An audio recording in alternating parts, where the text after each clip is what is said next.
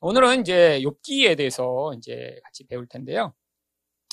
일단 이 욥기는 어, 사람들이 이제 그 뭐 대충 고난에 관한 책이라는 것은 알지만 실제로 이제 사랑을 많이 받지 못하는 책입니다.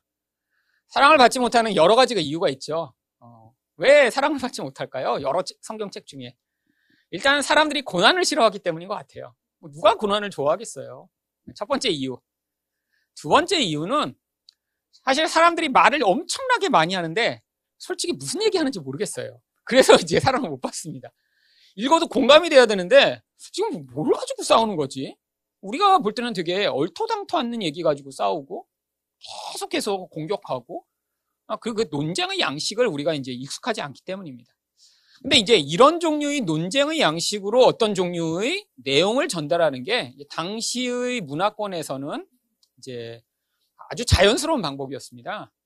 그래서 이제 그 당시의 문화권에 있던 사람들에게는 이제 이 욥기가 그렇게 익숙한 책으로 받아들여질 수 있는데 우리는 지금 이제 그런 방식으로 하지 않잖아요.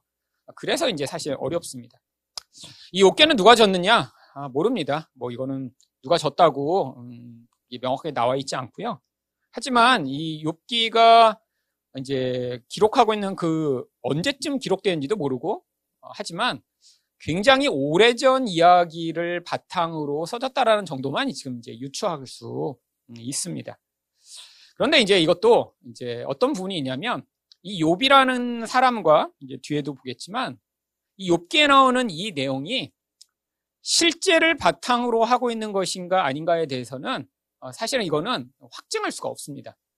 어떤 부분이 그러냐면 문학적인 양식 때문에 그래요. 자, 우리가 이제 지금 사무엘 상하를 같이 이제 지금 설교를 들으시고 계시는데 이 사무엘 상에 나오는 사울, 다윗 뭐 이런 인물이 실제 했냐 아니냐에 대해서 사실 일반적으로 사람들이 어? 다윗 만들어낸 사람 아니에요? 이렇게 생각하지는 않습니다. 너무 되게 당연하게 받아들여요. 그렇죠? 근데 왜냐하면 이거는 실제 역사라고 하는 것을 통해 우리에게 어떤 교훈을 전달하는 그 양식 자체가 내러티브라고 하는 것을 통해 실제 있는 사건이에요. 근데 사건을 다 기록한 게 아닙니다. 그러니까 뭐 이제 우리 고대에도 뭐 왕조 실록 이런 게 있었잖아요. 거기에는 다 기록합니다. 뭐 임금이 이런 얘기했다, 저런 얘기했다, 뭐 누가 그때 대들었다, 그랬다가 목이 잘렸다, 다 기록해요 그냥. 근데 내러티브는 그렇지 않습니다. 있었던 일을 다 기록하는 게 아니라 있었던 사건 가운데 해석된 어떠한 것을 가지고 사람들한테 어떤 교훈을 전달하고자 그래서 특정한 이야기 가운데 어떤 것들을 추출해서 어떠한 목적으로 재구성을 하는 게 내러티브예요. 자, 우리가 다윗이 어떻게 살았는지 전부 다 알지 못합니다. 왜 하필이면 그 가정에서 다윗만 이렇게 집에서 혼자 나가서 양을 쳤는지 추측할 뿐이지 성경에 안 기록해놨어요. 또 광야에서 그렇게 십몇 년을 돌아다녔는데 그동안에 어떤 일이 구체적으로 있었는지 아주 디테일한 상황들은 모릅니다. 근데 성경에 우리가 아는 몇 가지 상황들은 뭐예요? 성경이 우리에게 보여주고자 하는 목적에 따라서 많은 사건 가운데 취사 선택한 거죠. 근데 이제 이 욥기와 같은 장르는 이제 어떤 문제가 있냐면 첫 번째 장르 자체가 시가서입니다. 여러분 시를 쓰거나 어떠한 교훈을 전달할 때 항상 어떤 실제 사건에서만 전달하지 않고 시나 어떤 교훈적 이야기를 할 때는 실제 존재하지 않지만 그것들을 내용을 만들어내서 그 내용을 가지고 전달하는 경우도 많이 있거든요.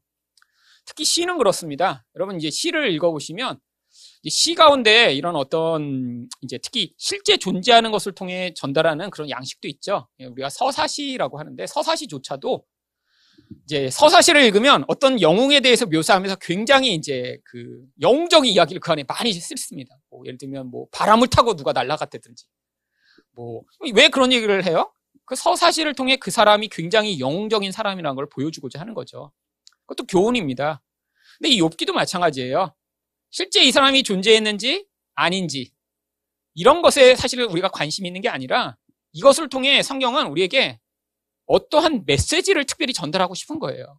근데 이제 나중에 아, 이제 제가 알려드리겠지만 여기 나와 있는 이 등장 인물들만 보더라도 이게 실존하는 인물일까 만들어진 인물일까 약간 이제 의아하게 하는 부분들이 많이 있습니다. 그래서 이따가 이제 그 내용들을 보실 거고요. 하지만 이게 실존했나 아니냐는 별로 중요하지 않아요. 이거는 하나님이 지혜 문학이라는 걸 통해 우리에게 하나님의 지혜가 무엇인가를 가르치시고 하냐는 목적으로 이 이제 존재한다는 것이죠. 자, 이 욥기의 제일 중요한 부분은 주제입니다. 첫 번째는 고난에 대한 주제죠. 자, 이 고난에 대해서는 인간이 기본적으로 가지고 있는 태도가 나는 고난을 피하고 싶은데 어, 남이 고난 당하는 거는 어떻게 생각해요? 꼭 이유가 있어요. 잘못했으니까 저렇게 고난 당하지. 아니 그냥 당하겠어? 이게 우리가 기본적으로 가지고 있는 것입니다. 그 다음에 또 우리가 어떤 생각을 하냐면 나쁜 놈이 있으면 그 나쁜 놈은 꼭 어떻게 돼야 돼요? 잘 되면 배가 아픕니다. 배가 아픈 정도가 아니라 하나님에 대해서도 우리는 실망을 해요. 진짜 나쁜 놈이 있는데 너무 잘 산다고 생각해 보세요. 그러면 어, 우리가 화가 납니다. 여러분, 이제 우리 가운데 이제 많은 사람들이 그래요. 이게 이제 이게 율법주의와도 굉장히 관련이 있는 건데요. 인간의 기본적인 영적 경향성이 그겁니다. 예를 들면 여러분이 정말로 누군가 이렇게 이렇게 판단이 돼요. 그래서 아, 저놈은 저렇게 하다가는 이제 벌 받을 것 같은데 이런 생각을 하는 사람을 생각해 보세요. 근데 대부분 그런 기준을 가지고 있을 때 그건 여러분이 잘합니다. 그다음에 여러분이 막 11조를 되게 잘하세요. 그래서 막 평생 한 번도 안 빼놨어. 근데 11조 안 하는 사람을 딱 발견하고 나면 어, 11조도 안 해? 어, 이런 생각이 드실 거 아니에요. 근데 그때 여러분이 마음의 진짜 근원이 뭐예요? 11조 안 하는 저놈은 벌 받았으면 좋겠다. 나는 하는데 이런 마음이죠. 여러분 진짜 11조가 좋은 거라 어, 11조 꼭 해야 되는데 왜 안 하지? 이런 마음이 아니에요. 생각해 보세요. 여러분 만약에 정말 너무 좋은 놀이동산에 가서 막 너무 좋은 재밌었어. 그러면 거기 안 온 사람을 보면 어, 저놈 왜 놀이동산 안 오지? 이렇게 생각 안 한다고요 아무도. 왜 그래요? 그거는 그냥 나만 하면 돼. 그래서 예를 들면 너무 맛있는 것을 막 정말 막 5천 원인데 막 10만 원보다 더 맛있는 걸 먹었어요. 그래갖고 그러면 어떻게 해요? 와 이거 왜 왜 안 먹지 저 사람은? 와 그냥 안 먹어 그냥 벌 받았으면 좋겠다. 이런 마음이 아니라 그냥 나 혼자 먹어도 돼. 여러분이 만약에 은혜를 너무 많이 받으셨어요. 그러면 은혜 받고 나서 단 사람 보면서 어, 이렇게 은혜 많이 받는데 왜 안 와? 그냥 이런 게 아니라 여러분 꼭 좋은 건 어때요? 나 혼자 하면 돼요. 좋은 것. 남이 안 한다고 좋은 걸 안 한다고 막 그 사람에 대해서 내가 미워하거나 싫은 마음이 안 생겨요. 근데 꼭 누군가 미워. 나는 하는데 안 해. 예를 들면 내가 예배 딱 시간 맞춰 왔는데 보니까 항상 늦게 와서 그냥 부스럭부스럭 뒤에 와서 이렇게 쳐다보고 막 그러고 막 그래. 그럼 볼 때마다 아, 저 인간은 왜 예배 때마다 늦어? 이런 마음이 있을 때 여러분이 중심에는 뭐가 있어요?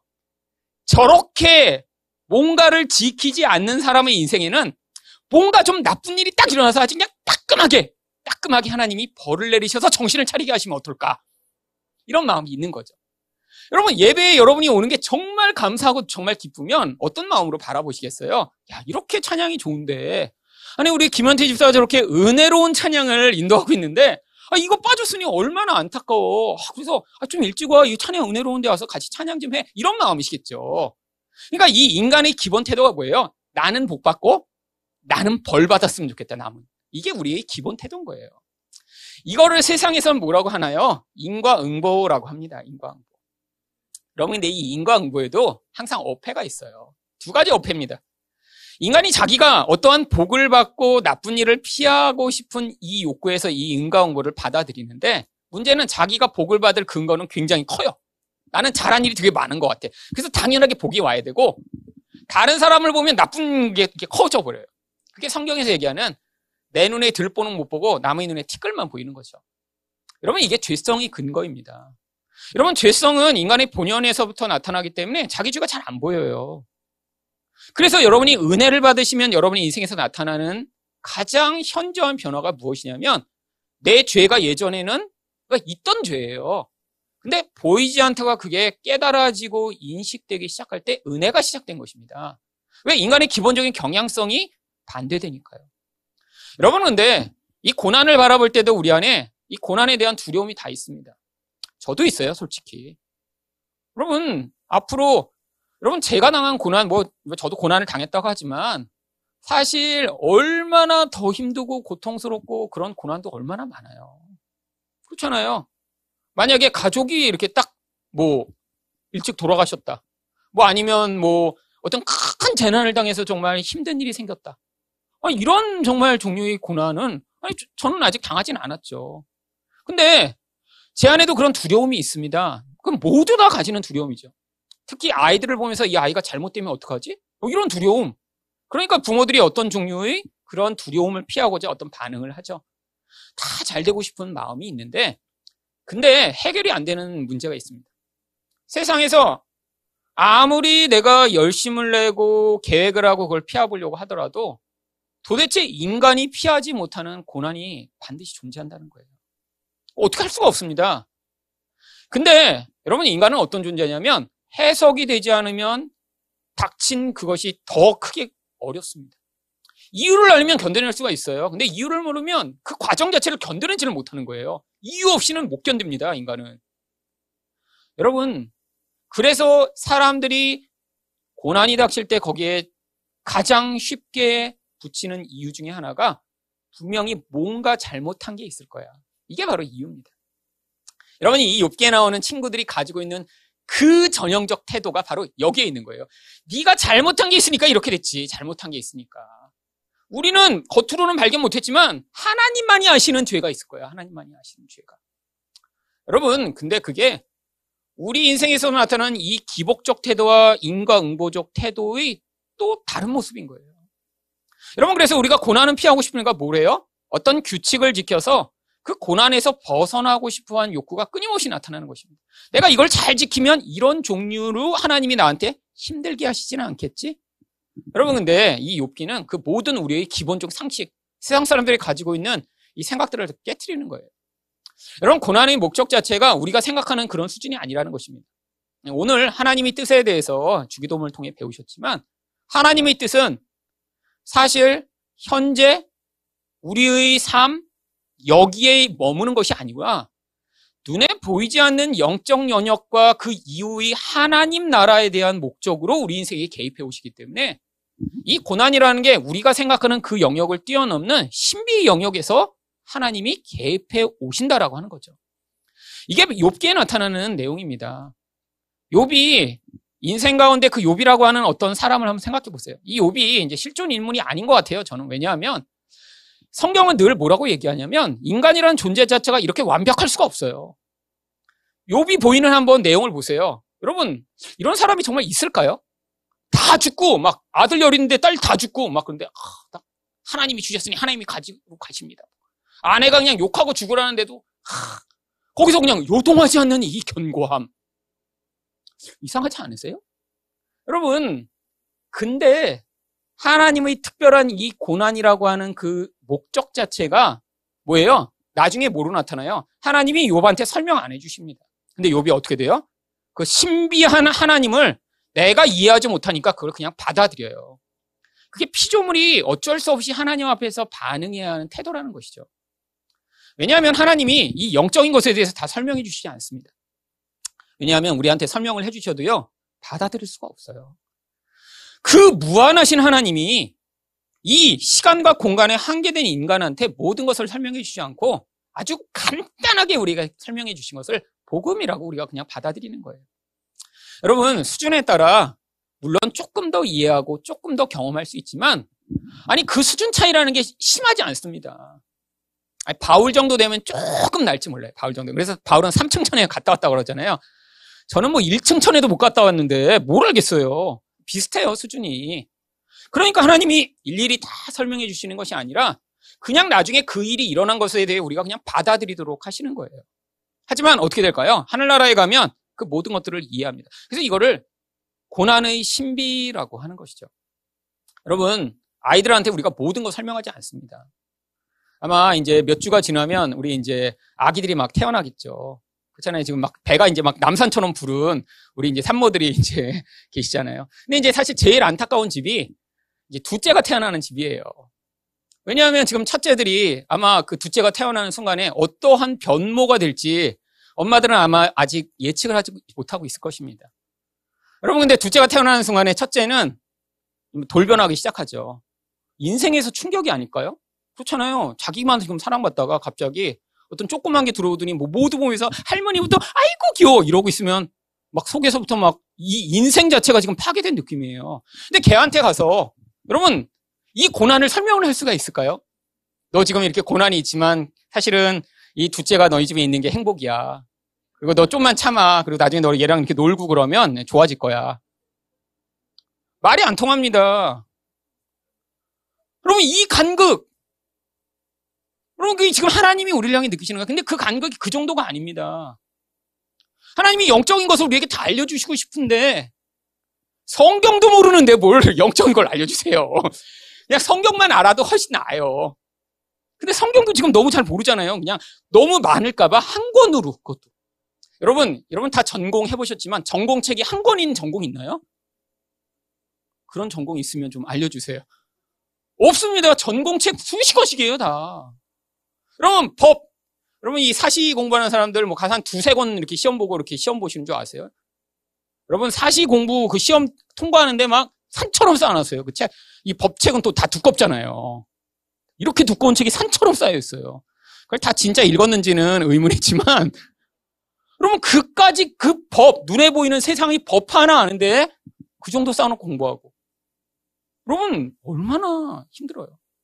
여러분, 근데 하늘의 그 영적인 것을 우리에게 다 알려주신다고요?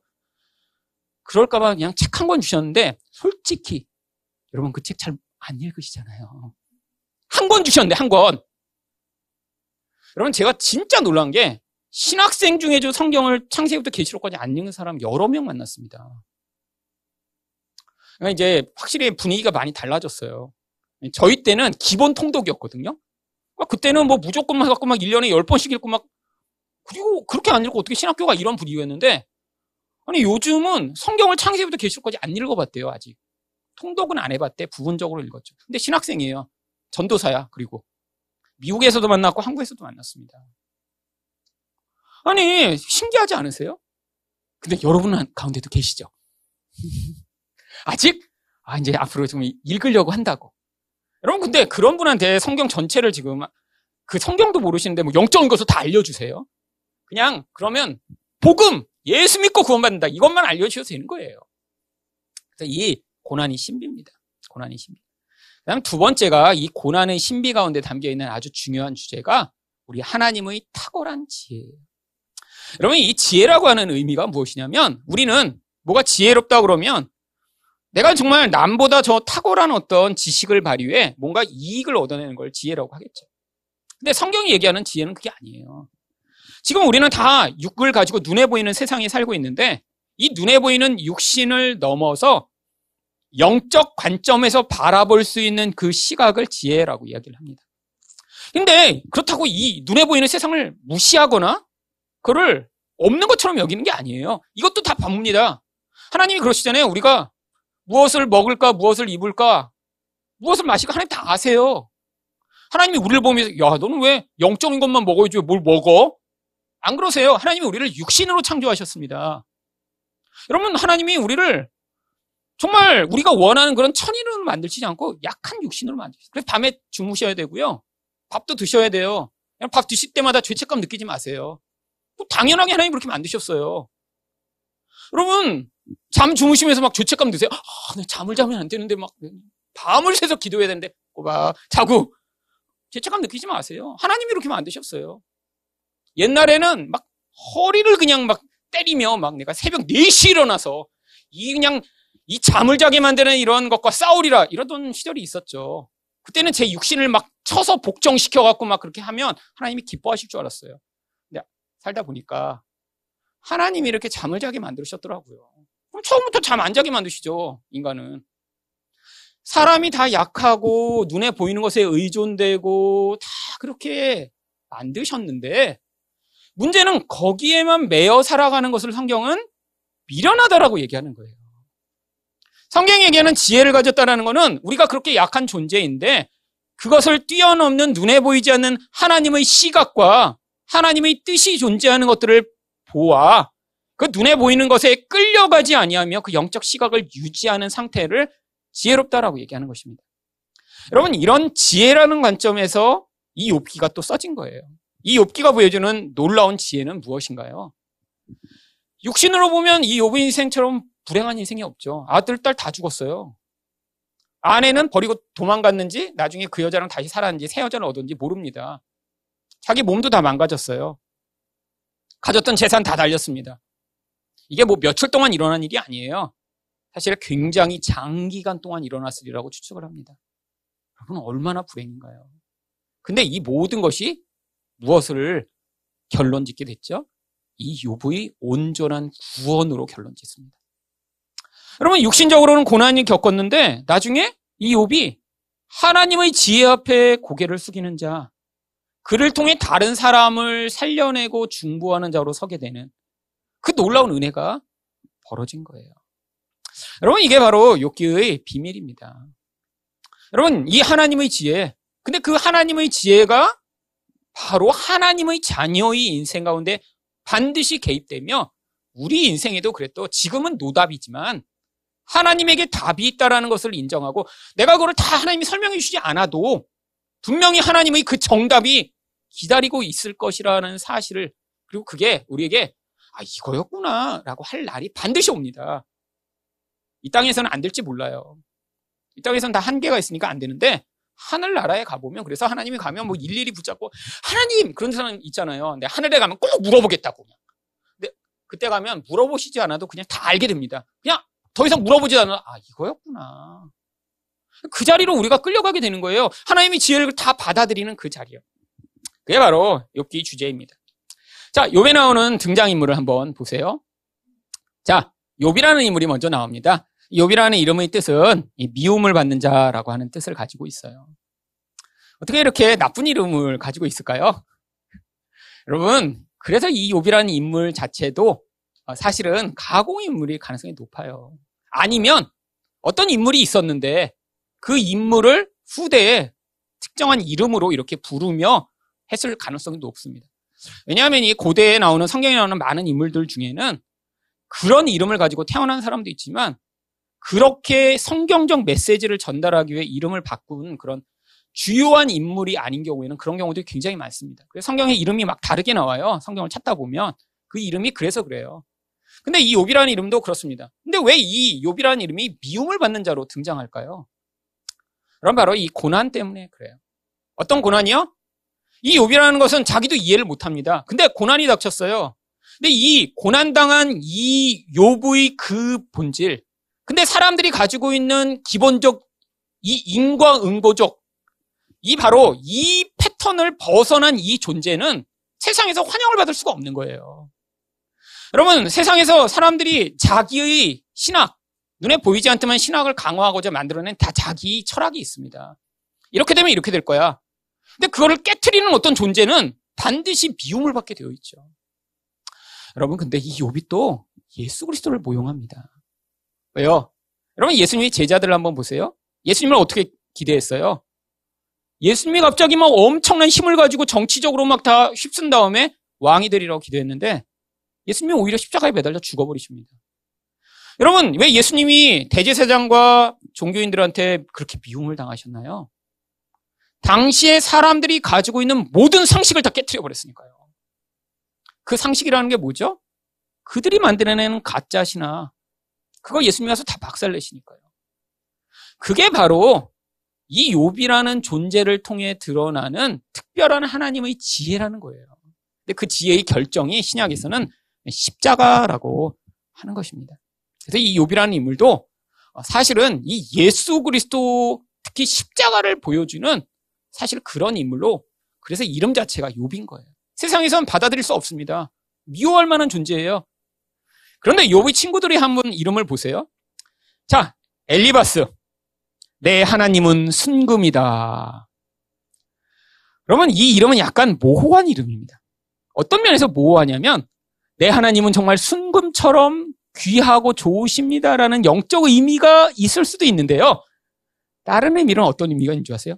야, 내 하나님은 금이야. 나는 금이 하나님이야. 이런 의미도 동시에 있을 수 있는 이름이에요.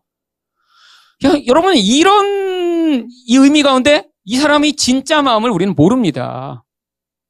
여러분 그런데 이 사람이 하나님과 진짜 친하다면 와 우리 하나님은 순금이셔 이렇게라고 이해할 수 있지만 이 사람이 하나님과 조금 먼 사람이라면 이 이름은 어떤 이름일까요? 하나님을 금과 같은 수준에 놓는 물질주의자이며 지혜가 없는 미련한 사람이죠. 근데 요배기에 나오는 이 요배의 친구들은 다 어떤 사람이에요? 영적인 지혜와 하나님이 특별한 것을 받아들이지 못하고 눈에 보는 것으로 판단하는 다 어떤 사람입니까? 지혜가 없는 사람들이에요. 그래서 이 엘리바스도 이 이름에 의하면 사실 지혜가 없는 사람의 전형입니다. 그러니까 금을 하나님처럼 여기는 수준, 이 사람이 엘리바스의 수준이죠. 여러분, 이 빌닷이라는 이름도 사실 좋은 이름은 아닙니다. 싸움이라는 이름이에요.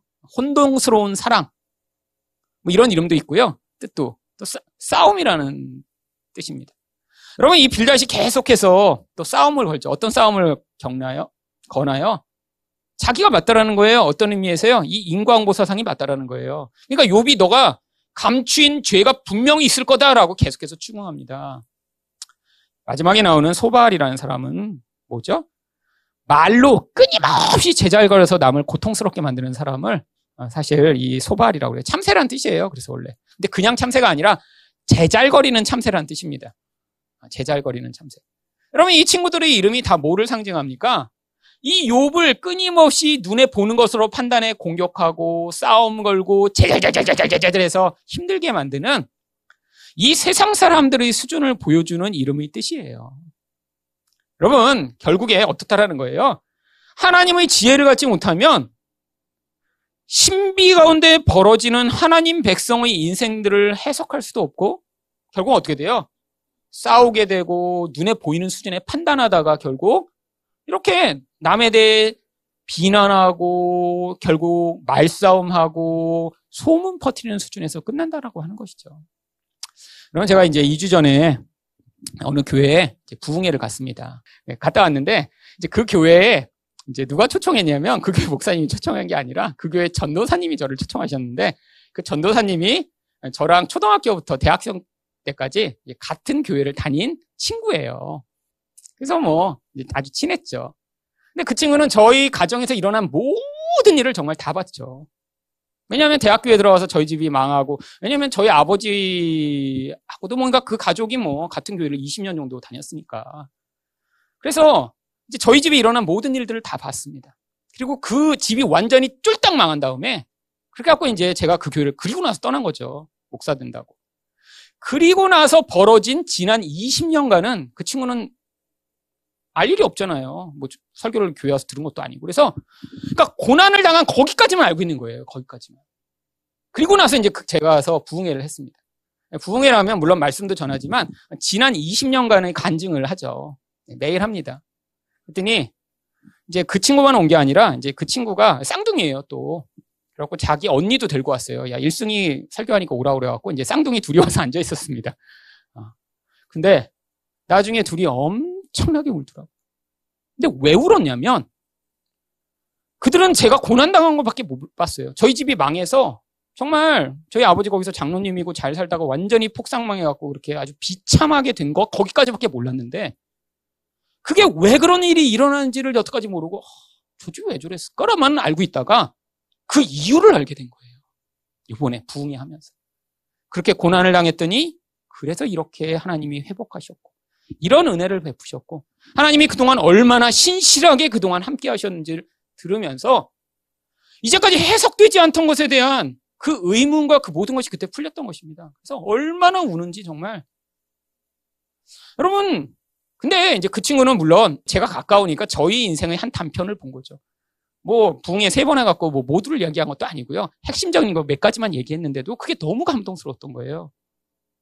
여러분 근데 우리가 나중에 하늘나라에 가서 경험할 게 그거예요. 여러분, 우리 집에 닥친 일들 객관적으로 보면 사실 제일 나쁜 일들입니다. 그렇잖아요. 사업하다 완전히 망했죠. 뭐, 제 여동생도 아토피로 학교 다니다 그만두고 1년 동안 고통하면서 그렇게 살았죠. 뭐 하여튼 나쁜 일들만 많이 이러는 것 같은데. 근데 영적으로 보면 그 나쁜 일들이라고 생각하는 세상이 보는 관점에서 끝이 아니라 하나님이 그 다음에 얼마나 놀라운 일들을 행하셨는지를 사실 지금에 와서 우리가 이제 단편적으로 보게 되는 거죠. 하지만 진짜는 아직 나타나지 않았습니다. 여러분, 뭐 여기서 제가 이렇게 목회한다고 이게 모든 게 회복된 게 아니잖아요. 진짜는 어디에서 나타나죠? 하나님 나라에서 그 열매가 나타나는 거죠. 여러분, 저희 제일 큰 자랑이 나중에 하늘나라 가는데 뭐 목회한 게 제일 큰 자랑일까요? 뭐 옛날에는 그렇게 못 살다가 이제는 막 이제 잘 살게 돼서 차도 있고 막 집도 있고 막 양복도 있고 이게 정말 자랑일까요? 그럼 하나님 나라에 가서 자랑은 제가 이렇게 목사가 되고 또 목회를 함으로 복음을 알지 못하는 사람이 복음을 알고 은혜를 경험하고 절망 가운데 소망을 얻게 된 그분들이 저희 자랑이며 저희 축복이 되겠죠. 그게 가장 행복한 순간일 것입니다. 모두에게 있어서. 여러분, 이런 바로 영적인 그 지혜를 얻는 길, 세상의 시각에 멈춰 있지 아니라고 그들을 뛰어넘는 것이 바로 욥기가 가르치고 있는 것입니다. 자, 욥기에서 또 미움받는 한 사람이 있습니다. 누구죠? 욥의 아내예요.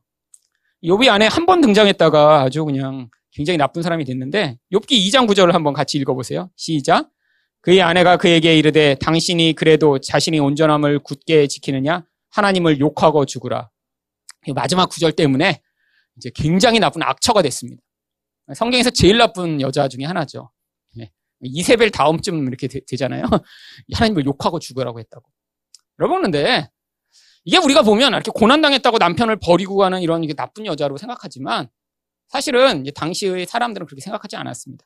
그래서 이 헬라어 번역으로 똑같은 이제 이 구약 성경을 번역했는데 당시에는 너무 당연하게 이 여인이 어떤 과정을 겪었는지를 이 헬라어 번역에 실어놨어요. 그러니까 제가 한번 읽어볼게요. 오랜 시간이 지났을 때 그의 아내가 요백에 말했습니다. 당신은 언제까지 그렇게 버티실 거예요? 좀 보세요. 이런 처지 가운데 구원받을 것을 기다린다고요? 이 세상에서 당신을 기억할 사람은 아무도 없어요.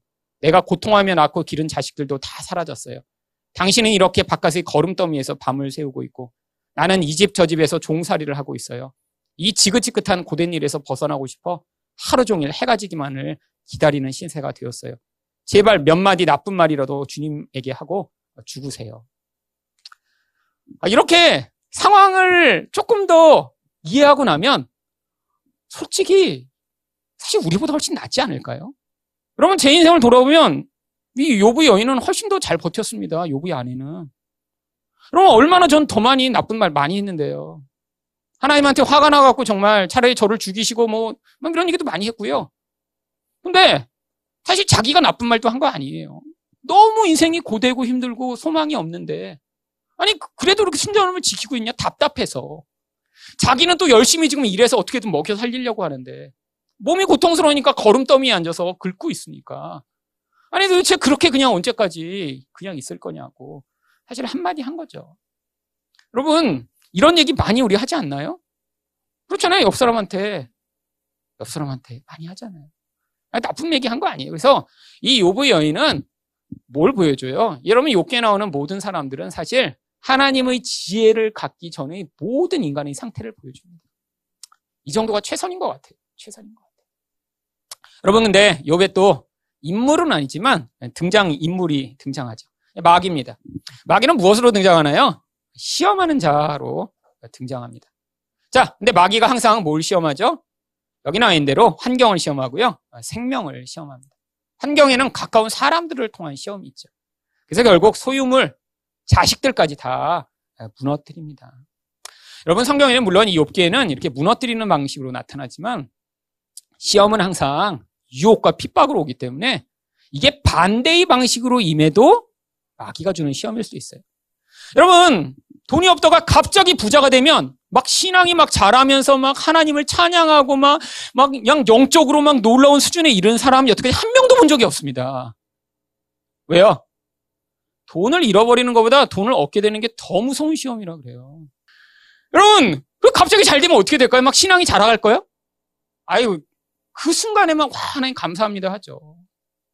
여러분, 그게 결국 인간을 타락시킵니다. 타락시켜요. 왜요? 인간의 기본 경향성 자체가 환경이 편해지고 눈에 보이는 내 욕망을 채울 수 있으면 영적인 것에 대한 관심과 열정이 사라지는 게 아주 기본적이에요, 기본적. 여러분, 이 한국 교회를 한번 보세요. 그 패턴을 지금 따라가고 있잖아요. 옛날에 예수 믿으면 막 핍박받고, 막 예수 믿으면 힘든 시기가 지나갔더니, 좀 기본적으로 풍요해지니까, 아, 지금 교회에 나오는 게 쉽지 않은 세상이 됐잖아요. 그러면 이게 모든 세상의 교회에도 마찬가지입니다. 미국, 유럽, 여러분 가보신 분들 다 아시잖아요. 여러분, 이게 바로 마귀의 시험이라는 거예요. 그래서 이렇게 꼭 망한 집만 시험당하는 게 아니라 갑자기 부자가 돼도 시험이 임하는 거고요. 마귀는 그 사람의 특성과 상황에 따라 시험을 합니다. 근데 다 목적이 있어요. 하나님이 상황에 따라 그것들을 허용하시는 뜻이 다 있죠. 왜요? 그걸 통해 뭐 하라고요? 거기에서 이런 풍요를 통해 욕망을 시험하고 이런 핍박과 환란을 통해 두려움을 시험하건 인간이 눈에 보는 것을 의존하거나 눈에 보는 것으로는 우리 근원적 생명을 붙들 수 없으며 나에게 닥친 그 시험을 이길 수 없는 존재임을 폭로당하는 것입니다. 자, 그래서 이 마귀는 결국 하나님의 목적을 위해 사용되는 존재인 거예요. 그래서 이 욥기 시작에는 나오는데요. 끝에는 나오지 않습니다. 자, 욥기의 구조는 이제 다섯 가지로 크게 나눕니다. 1, 2장은 서론으로 이제 산문체로 돼 있죠. 네, 3장부터 31장까지 이 욥의 친구들 엘리바스, 빌다, 소발이 계속 욥과 이제 논쟁을 합니다. 그게 이제 세트로 두 번이 나와요. 그래서 이제 31장까지 나오고요. 그 다음에 이제 이 엘리후라고 하는 사람이 이제 32장부터 37장에 나옵니다. 욥의 친구라기보다는 이제 나이가 어린 지인으로 등장하는데 이 엘리후도 굉장히 이제 옳은 소리를 해요. 어떤 옳은 소리죠? 분명히 너도 알지 못하는 죄가 너에게 있을 거야. 그렇지 않고는 이렇게 고난이 임할 수가 없어. 모든 사람이 그랬고 역사상 너만 예일 수 없어. 계속해서 주장합니다. 그러다가 이제 38장부터 42장까지 하나님이 나타나세요. 여러분, 내 이 욥기에 나타난 하나님이 욥이 왜 고난 당했는지 이야기 안 하십니다. 이 욥이 어려운 점이 그거예요. 여태까지 왜 고난 당했는지 이걸 아 이래서 이래서 이래. 사실은 나랑 마귀랑 얘기하다가 이렇게 된 거야. 이런 얘기 안 해주세요. 그럼 알았으면 욥 얼마나 황당했을까요? 마귀한테 하나님이 자랑하다가 이렇게 됐다고요? 근데 하나님 그런 얘기 하나도 안 하시더니 막 이상한 얘기 하세요. 네가 막 그냥 뭐 산에서 염소가 애 낳는 거 봤어? 네가 비호모스를 가서 봤어? 네가 뭐 그냥 하마를 본적 있어? 그거 다 내가 만들었어. 막 이상한 얘기를 하세요. 그거 왜 얘기하세요? 하나님이 이 온 세상을 창조하고 운행하시고 심지어는 욥이 어떻게 그런 일들이 일어나는지도 알지 못하는 신비와 놀라운 영역을 하나님이 하나님의 지혜로 다 운행하고 계시다라는 거예요. 하늘의 우박이 어떻게 만드는지 욥은 모릅니다. 그러니까 네가 알아 그거 하늘에 어떻게 우박 만드는지? 모르죠 당연히. 근데 하나님은 그걸 다 하 시는 분이니까 우리 이 하찮은 인생에서 벌어지는 모든 일들도 이유가 있으며 하나님의 지혜로 그것들을 완성해 나가신다는 것을 이야기하시고자 그 얘기를 하시는 거예요. 여러분, 그래서 욥의 결론이 무엇입니까? 설명을 안 들었는데 인간이 가장 죄악 가운데 하나가 뭐냐면 알지도 못하면서 아는 척하는 거죠. 그걸 뭐라고 그래요? 교만이라고 해요. 그러면 하나님의 영역을 아무것도 알지 못하는데 마치 다 아는 것처럼 착각하고 있는 거. 근데 욥이 하나님이 자기 고난에 대해 해결을 안 해주셨는데도 하나님 앞에 회개하며 내가 이제는 하나님을 직접 보고 하나님 앞에 회개합니다라고 고백을 합니다. 하나님의 지혜의 권위를 받아들인 거예요. 여러분, 권위만 받아들인 거예요. 지혜를 아직 받지 못했습니다. 해석을 하지 못했어요. 자기 고난이 왜 일어나는지 하나님이 설명 안 해주셨어요.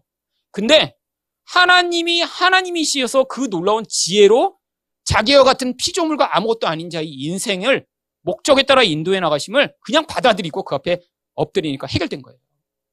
결국은 뭐예요? 하나님의 자리, 피조물의 자리가 회복되는 자리가 바로 이 하나님의 지혜를 누리는 자리입니다.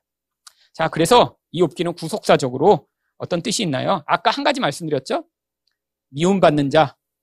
세상의 원리와 세상의 뜻으로 도저히 수용이 안 되는 십자가의 원리로 살아가는 자에게 닥치는 고난.